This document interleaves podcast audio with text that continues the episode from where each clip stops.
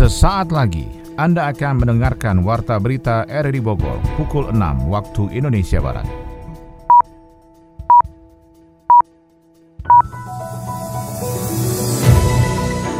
Selamat pagi, salam jumpa. Kami hadir kembali dalam Warta Berita edisi hari ini, Kamis 13 Januari 2022. Informasi ini juga turut disiarkan melalui audio streaming lewat RRI Play dan juga disiarkan lewat Radio Tegak Beriman Kabupaten Bogor, Jawa Barat dan Anda bisa akses di Spotify RRI Bogor. Berita utama hari ini adalah Wali Kota Depok mengkonfirmasi empat orang warganya terpapar COVID-19 varian Omikron. Tim SAR gabungan akhirnya menemukan korban hanyut Rizky Ramadan 23 tahun di sekitaran Cabungur sekitar pukul 11 Rabu pagi. Bersama saya Maulana Isnarto, inilah Warta Berita selengkapnya.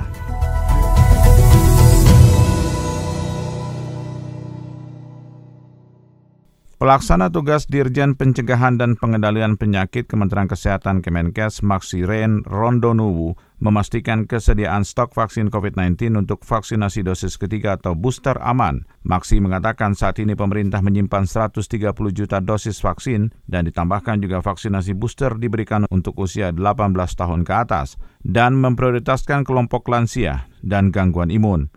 Maksi juga mengatakan saat ini vaksin booster diberikan untuk penerima vaksin Sinovac dan vaksin AstraZeneca dosis pertama dan dosis kedua, mengingat mereka sudah mendapatkan vaksin lebih dari enam bulan. Wali Kota Depok mengkonfirmasi empat orang warganya terpapar COVID-19 varian Omikron. Adi Fajar melaporkan. Pemerintah Kota Depok mengonfirmasi sejumlah warganya terpapar COVID-19 varian Omikron. Terbaru terdapat empat warga Kota Depok dinyatakan positif Omikron. Hal itu disampaikan Wali Kota Depok Muhammad Idris pada Selasa 11 Januari 2022 lalu. Keempat kasus didapati dari berbagai pelaku perjalanan, mulai dari luar negeri dan luar kota. Kini mereka yang terpapar sudah langsung mendapatkan penanganan dan dilakukan karantina. Jadi sebenarnya ada empat kasus, bukan enam kasus. Kasus pertama ini pulang dari luar negeri, tapi langsung diisolasi, tidak masuk ke kota Depok, memang beralamat di kota Depok. Yang kasus kedua, ini memang kasusnya sekarang posisi orang tersebut ada di luar negeri karena memang terdeteksi Omikronnya itu justru di luar negeri. Yang kasus tiga dan empat, ini memang keempat ini adalah nenek dari kasus ketiga. Yang kasus ketiga ini memang dia pulang dari eh, Jawa Timur. Sementara kasus ketiga dan keempat merupakan keluarga yang melakukan perjalanan dalam negeri, yakni antar luar kota. Kini keduanya telah dinyatakan negatif COVID-19 setelah melakukan isolasi mandiri di rumah. Dan keduanya sudah kembali ke tempat tinggalnya. Di Depok tuh ada rumahnya. Dia di situ sempat isolasi tapi pulang sekarang sudah di Jakarta kembali dan sudah dinyatakan sembuh. Pemerintah Kota Depok masih terus melakukan tracing dan tracking untuk mencegah semakin meningkatnya kasus COVID-19 varian Omikron. Pemkot Depok juga mengimbau kepada masyarakat untuk menahan diri tidak melakukan perjalanan khususnya ke luar negeri bila tidak ada keperluan yang mendesak. Tim SAR gabungan akhirnya menemukan korban hanyut Rizky Ramadan 23 tahun di sekitar Ranca Bungor sekitar pukul 11 Rabu pagi. Yofri Haryadi melaporkan.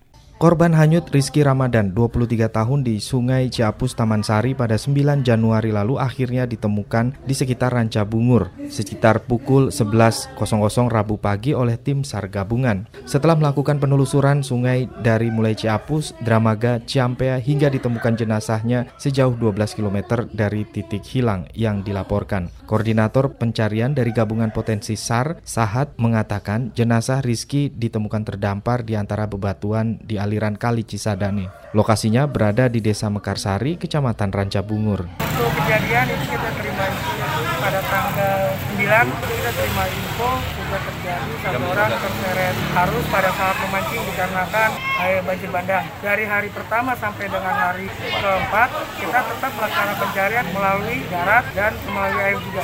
Kita menggunakan teknik seperti penyusuran dan yang ketiga melakukan penyelaman juga di titik lokasi kejadian. Proses pencarian dilakukan selama empat hari melalui selusur sungai dan bantaran di sepanjang aliran sungai dan anak sungai dibagi dalam empat kelompok tim gabungan dari polisi, TNI, dan mahasiswa anggota Wanandri. Pada hari keempat pada pukul 11.40 korban sudah kita ketemukan dalam keadaan meninggal dunia dengan jarak dari lokasi kejadian itu sekitar 12 km di daerah Rancabuk. Jenazah korban hanyut saat memancing itu pun akhirnya dilarikan langsung ke rumah duka di Ciapus, Taman Sari, Bogor. Sebelumnya dilaporkan apabila korban memancing di bantaran sungai dengan rekan-rekan lainnya. Korban terbawa hanyut akibat luapan sungai Ciapus yang begitu cepat dan tidak sempat menyelamatkan diri.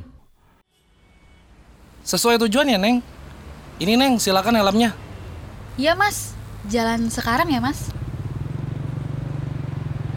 Loh, Neng, kok helmnya nggak dipakai sih? Pakai dulu dong. Gak usah, Mas. Deket ini. Lampu merah, belok kiri sampai deh. Deket atau jauh pakai aja, Neng. Demi keselamatan berkendara kok. Belum lagi ntar ada razia loh. Di sini mah nggak ada polisi. Jarang ada razia juga kok. Tuh kan, Neng. Baru juga kita omongin, ada polisi tuh. Oh, iya ada polisi. Iya, iya, iya, saya pakai helmnya. Tolong Pak, kelengkapan surat-suratnya. Aduh, jangan tunggu kejadian dulu baru lakukan, agar kamu tidak menyesal kemudian. Gunakan helm dan utamakan keselamatan saat berkendara.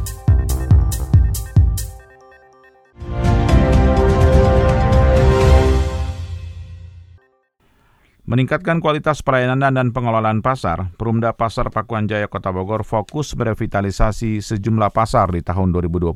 Adi Fajar Nugraha melaporkan. Perumda Pasar Pakuan Jaya Kota Bogor berencana merevitalisasi sejumlah pasar pada tahun 2022 ini. Revitalisasi ini dimaksudkan untuk meningkatkan pelayanan kepada pedagang dan masyarakat Kota Bogor. Direktur Utama Perumda Pasar Pakuan Jaya Muzakir mengatakan, revitalisasi pasar akan menggunakan skema pembiayaan investor dan juga penyertaan modal pemerintah atau PMP. Namun untuk skema PMP, saat ini tengah dalam proses di Badan Keuangan Aset Daerah atau BKAD. 2022 fokus kami revitalisasi pasar pasar. Jadi ada beberapa pasar yang concern kita untuk segera direvitalisasi. Ada tiga pasar yang menggunakan investor ya, pasar Merdeka, Sukasari, dan Jambu 2. Nah, terus ada juga beberapa pasar yang kita bangun menggunakan dana PMP, dana internal kita. Yang pertama Tanah Baru, eh, itu penyempurnaan pasar yang sudah dibangun oleh kementerian ya. Terus yang kedua pasar Pamoyanan, yang ketiga pasar Pada Suka. Tidak hanya itu, Muzakir menuturkan pasar teknik utama yang baru saja permasalahan hukumnya selesai dan telah sepenuhnya dikelola oleh Perumda PPJ serta Plaza Bogor, juga menjadi pasar yang ditargetkan akan dilakukan perbaikan di tahun ini. Terus ada juga beberapa pasar yang kita perlu renovasi. Pertama pasar TU Kemang, kita kan udah ambil alih pengelolaan, jadi ada beberapa hal yang kita lakukan di awal mulai dari awal tahun untuk perbaikan. Terus yang kedua Plaza Bogor. Nah Plaza Bogor juga pengelolaan ada di kita dan e, nantinya ke depan Plaza Bogor ini akan beralih fungsi, tapi sebelum beralih fungsi akan kita lakukan beberapa perbaikan sehingga memberikan keamanan, kenyamanan baik bagi pedagang maupun pengunjung yang masuk ke dalam pasar. Pria yang juga menjabat sebagai Ketua DPC Himpunan Alumni IPB Kota Bogor itu berharap penyertaan modal pemerintah atau PMP dapat segera dikeluarkan perdanya dalam rangka mengakselerasikan program pembangunan pasar yang lebih baik untuk masyarakat. Dengan pembangunan dan pengelolaan pasar yang lebih baik, Muzakir yakin pertumbuhan ekonomi di tengah pandemi ini semakin positif, tentunya juga didukung oleh daya beli masyarakat yang baik. Anda tengah mendengarkan Warta Berita RRI Bogor. Puluhan warga desa Ciderem, Kecamatan Caringin, Kabupaten Bogor melakukan protes ke kantor kecamatan setempat mengenai kemacetan yang ditimbulkan dari aktivitas wisata di Puncak Pancawati, Caringin, Bogor pada setiap akhir pekan. Laporan disampaikan Yofri Haryadi. Besok kami akan melanjutkan ke kabupaten. Oh gitu. Insya Allah. Jadi ya, kita nggak ditunggu aja nih. Ya, kita udah lama Puluhan warga desa Ciderum, Kecamatan Caringin, Kabupaten Bogor melakukan protes ke kantor kecamatan akibat kemacetan yang ditimbulkan dari aktivitas wisata di Puncak Pancawati, Caringin, Bogor setiap akhir pekan. Berkembangnya objek dan daya tarik wisata yang menjadi alternatif Puncak Bogor itu pun tidak ditunjang dengan persiapan sarana dan prasarana berupa infrastruktur jalan. Akibat antrian panjang bus wisata dan mobil pribadi terjadi setiap akhir pekan di titik jalan perkampungan Ciderum, Cikretek. Lokasi bangunan hotel, kafe, penginapan dan objek wisata berlokasi di Desa Pancawati dan Cimande. Sementara warga di Desa Ciderum, Caringin tidak mendapatkan bagian apa pun selain kemacetan. Pada kesempatan itu pun Kepala Dusun Ciderum Didin meminta kepada Muspika Caringin untuk mencari jalan tengah terhadap warganya. Kami tidak menjuruskan semua pihak, namun kami hanya ingin duduk bareng untuk memecahkan kemacetan yang merugikan kepada masyarakat dan masyarakat jalur Sukabumi. Sementara ini belum ada hasil dan masyarakat meminta untuk menutup sementara. Menutup sementara sebelum ada keputusan. Terkait dampak kemacetan yang ditimbulkan dari aktivitas pariwisata di Pancawati Caringin Bogor, Kapolsek Caringin AKP Waluyo mengakui dampak kemacetan juga dialami pada akses jalan utama Bogor Sukabumi. Pihaknya meminta ada koordinasi dengan warga dalam mengatur jam lintasan bus wisata menuju objek wisata di Puncak Pancawati. Ya, apa namanya resort dan lain sebagainya intinya kita jembatani agar misalnya semuanya berjalan baik tentunya semuanya juga berharap untuk wilayah Cidrum Pancawati berjalan aman terkendali dan lalu lintas juga lancar. Kita kan titik-titik mana istilahnya untuk mengurai lalu lintas. Kalau semuanya dari atas itu dibuang ke mana kalau yang mengarah ke atas ya tentunya kita luruskan Pak. Ancaman penutupan jalan oleh warga Ciderum itu pun ditegaskan Camat Caringin Eis Ratna Komala akan berurusan dengan hukum karena jalan yang akan mereka tutup adalah jalan umum milik Kabupaten Bogor dan pastinya ditindak tegas aparat kepolisian. Saya juga kan harus ketemu dulu dengan para ini ya, yang punya usaha di atas itu. Nah, nanti setelah dikoordinasikan kan kesiapannya kapan dari Artinya masih lama ya Bu penanganan? enggak lah, enggak. Kan tadi minta difasilitasi jangan sampai lewat juga, insya Allah enggak. Itu kalau makanya kalau memang tidak ada, sebetulnya kan enggak boleh itu kan jalan kabupaten. Mudah-mudahan jangan sampai ada. Warga yang protes juga mempertanyakan izin operasi, IMB, dan bukti AMDAL berdirinya objek wisata di Kecamatan Caringin, Kabupaten Bogor itu. Camat Caringin Eis Ratna Komala menjelaskan proses perizinan objek wisata tersebut dilakukan menggunakan aplikasi OSS secara online dan lokasi rata-rata berada di atas lahan perhutani yang izin bangunannya diproses tanpa harus melewati pihaknya. Unhan Republik Indonesia menganugerahi gelar Profesor Kehormatan kepada Letnan Jenderal Purnawirawan Terawan Putranto. Sony Agung Saputra melaporkan.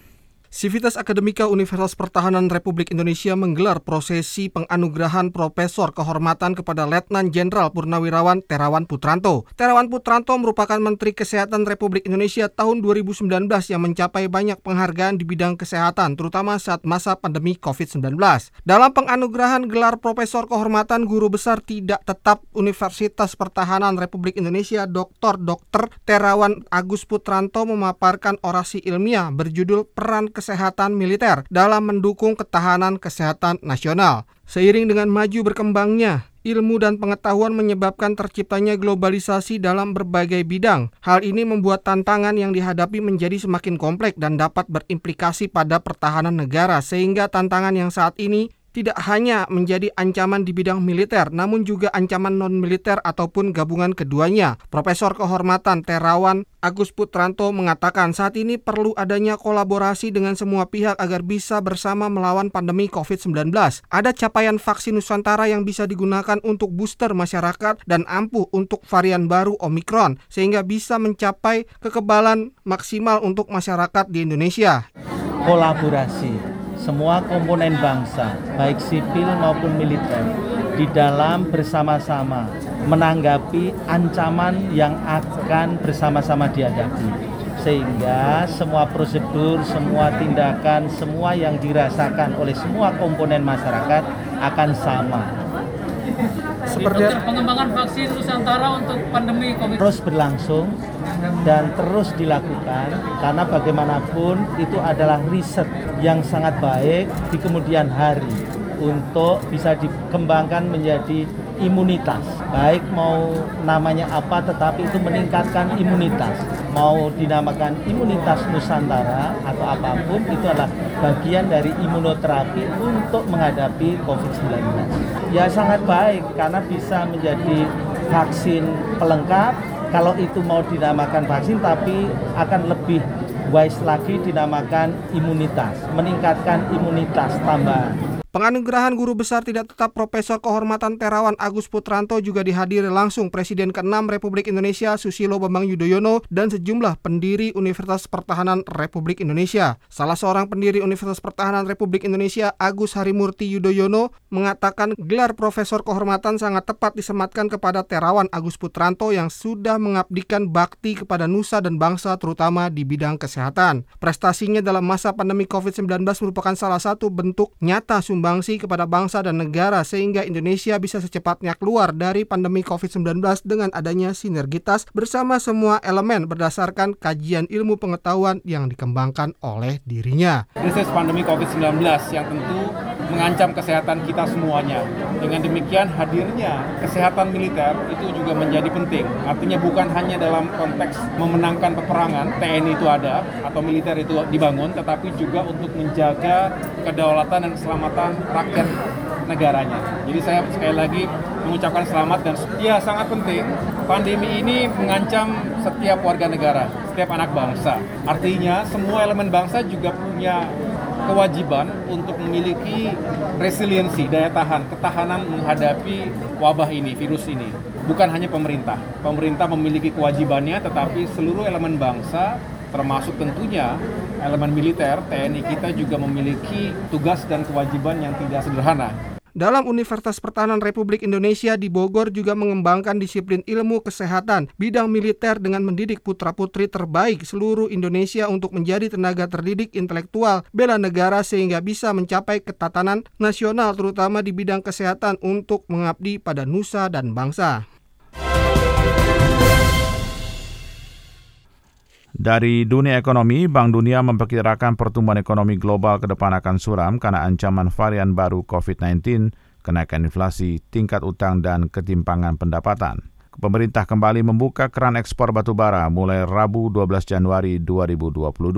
Dua info ekonomi tersebut akan disampaikan Adi Fajar Nugraha.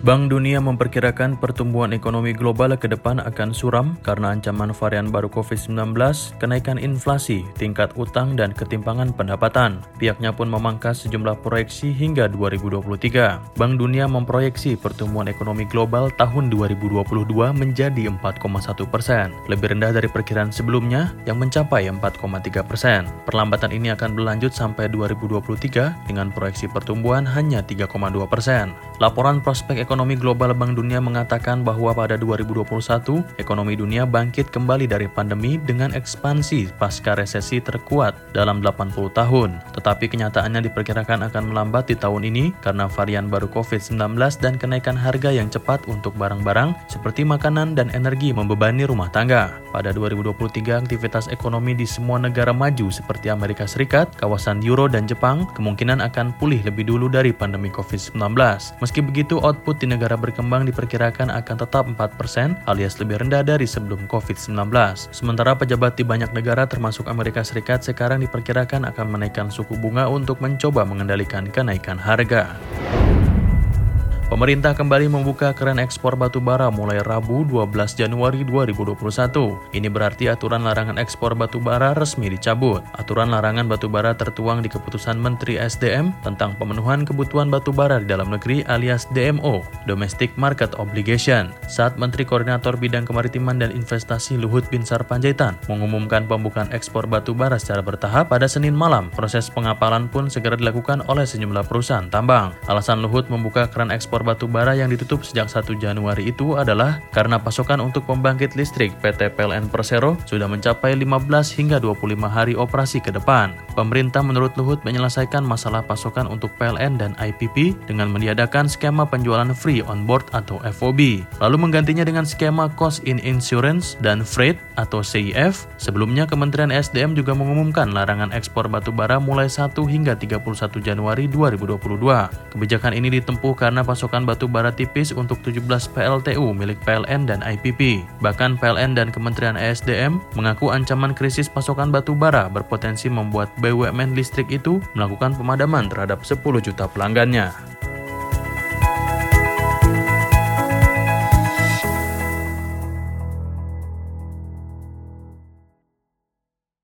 Dari mancanegara, sejumlah ilmuwan di China mengungkapkan adanya air di bulan. Adanya air itu diidentifikasi oleh wahana penjelajah Chang'e 5 yang pertama kali mendarat pada 2020 untuk mempelajari permukaan bulan. Chang'e 5 mengirimkan kembali data yang telah dianalisis dan menunjukkan tanda-tanda air di dalam batu bulan.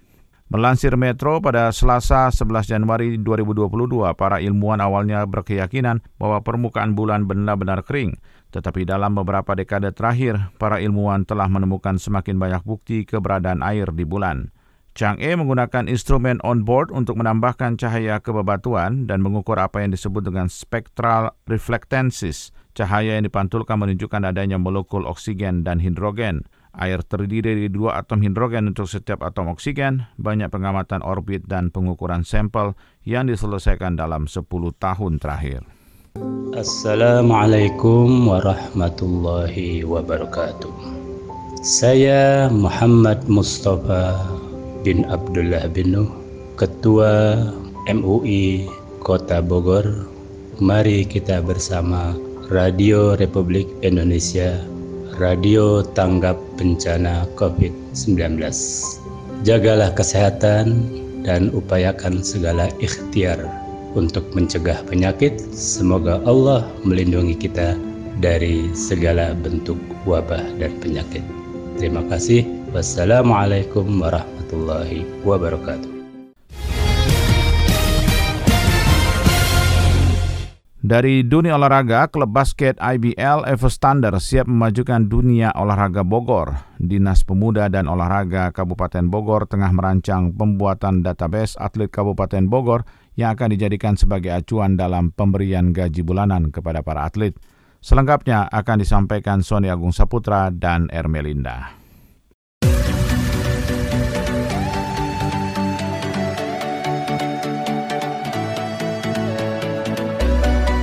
Masyarakat Bogor patut berbangga dengan hadirnya klub basket Indonesian Basket League Evo Standard yang menjadikan kota hujan sebagai markas. Klub basket Evo Standard menjadi salah satu peserta kompetisi tertinggi bola basket di Indonesia bersama sejumlah tim dari Jakarta, Surabaya, Bandung, dan Solo. Komposisi pemain klub basket Evo Standard juga menjadi perhatian karena terdapat sejumlah pemain timnas seperti Daniel Wenas dan Tri Hartanto. Pelatih Evo Standard Andre Yunadi mengungkapkan tim besutannya siap mengarungi pertarungan di Indonesian Basketball musim 2022 dengan adanya sejumlah pemain junior dan senior, bahkan legion asing yang siap menjadi andalan. Persiapan tim juga sudah mumpuni dengan adanya pelatihan secara fisik dan mental sehingga siap untuk berlaga di ajang kompetisi basket bergengsi tersebut. Pihaknya memilih Bogor sebagai markas karena animo masyarakat basket cukup banyak dan siap menjadi supporter dalam ajang tersebut. Selain itu, Bogor mempunyai bibit unggul sehingga bisa menjadi tulang punggung basket di Indonesia.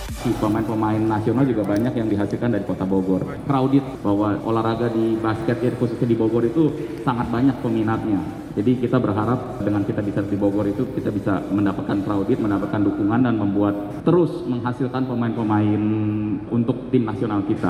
Lalu kalau untuk apakah di dalam tim ini ada yang dari Bogor?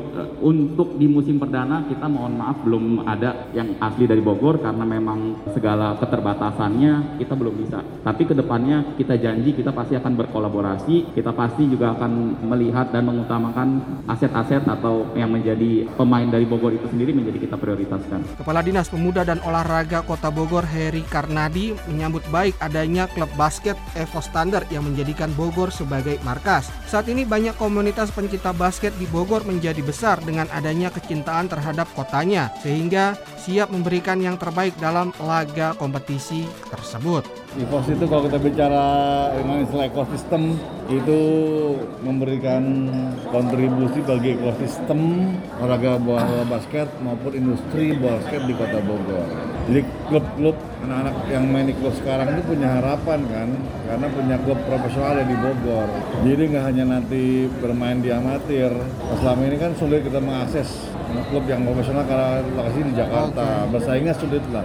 Tapi kalau dari Bogor lebih dekat. Terima kasih dari akan membantu ekosistem ya. ekosistem olahraga bola basket maupun industri bola basket di Kota Bogor. Evo Standard akan mulai menjalani musim kompetisi 2022 pada awal pekan depan sehingga diharapkan doa restu dari seluruh masyarakat Bogor agar bisa mencapai prestasi terbaik.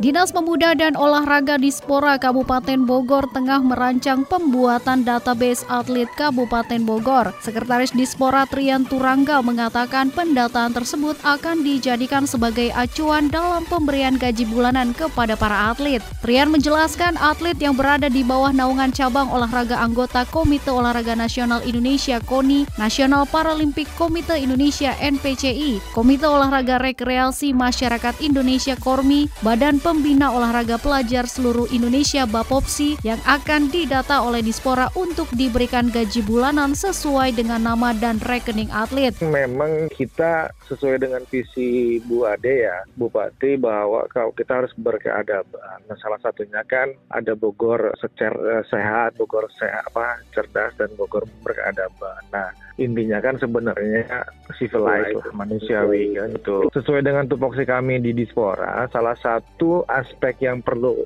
kami anggap perlu kemudian kita berikan perhatian lebih adalah atlet. Nah, tapi sebenarnya ini tidak hanya bicara gaji bulanan sebenarnya, tetapi kami membuat skema, membuat sistem di mana atlet Kabupaten Bogor itu mendapatkan akses terhadap kebutuhan pokoknya dia dari mulai pendidikan, kesehatan maupun ekonomi. Trian menjelaskan ketika sudah ada sistem pemberian gaji bulanan kepada para atlet yang masuk dalam empat klaster tersebut tentunya akan mengurangi persoalan mutasi atlet atau atlet kurang diperhatikan kesejahteraannya. Sementara itu Ketua NPCI Kabupaten Bogor Muhammad Misbah mengatakan pihaknya sangat menyambut baik hal tersebut karena menurut Misbah dengan adanya gaji bulanan ini akan membuat atlet tidak pindah ke daerah lain. Kalau dari NPCI sih sangat merespon baik terkait atlet akan digaji ini. Membuat jadi atlet itu akan semangat latihan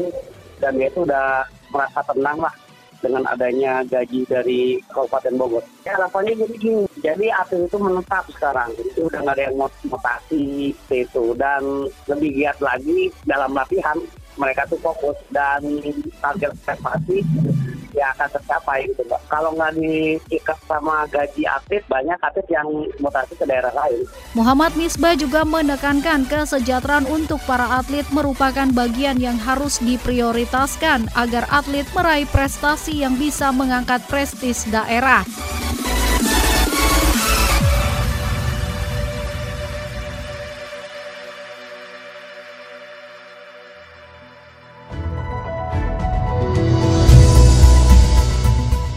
Demikian rangkaian informasi dalam Warta Berita di edisi hari ini. Sebelum berpisah kami sampaikan berita utama. Wali Kota Depok mengkonfirmasi empat orang warganya terpapar COVID-19 varian Omikron. Tim SAR gabungan akhirnya menemukan korban hanyut Rizky Ramadan 23 tahun di sekitaran Cabungur sekitar pukul 11 Rabu pagi. Saya Maulana Isnarto, mewakili kerabat kerja yang bertugas hari ini terima kasih atas perhatian Anda. Selamat pagi, sampai jumpa.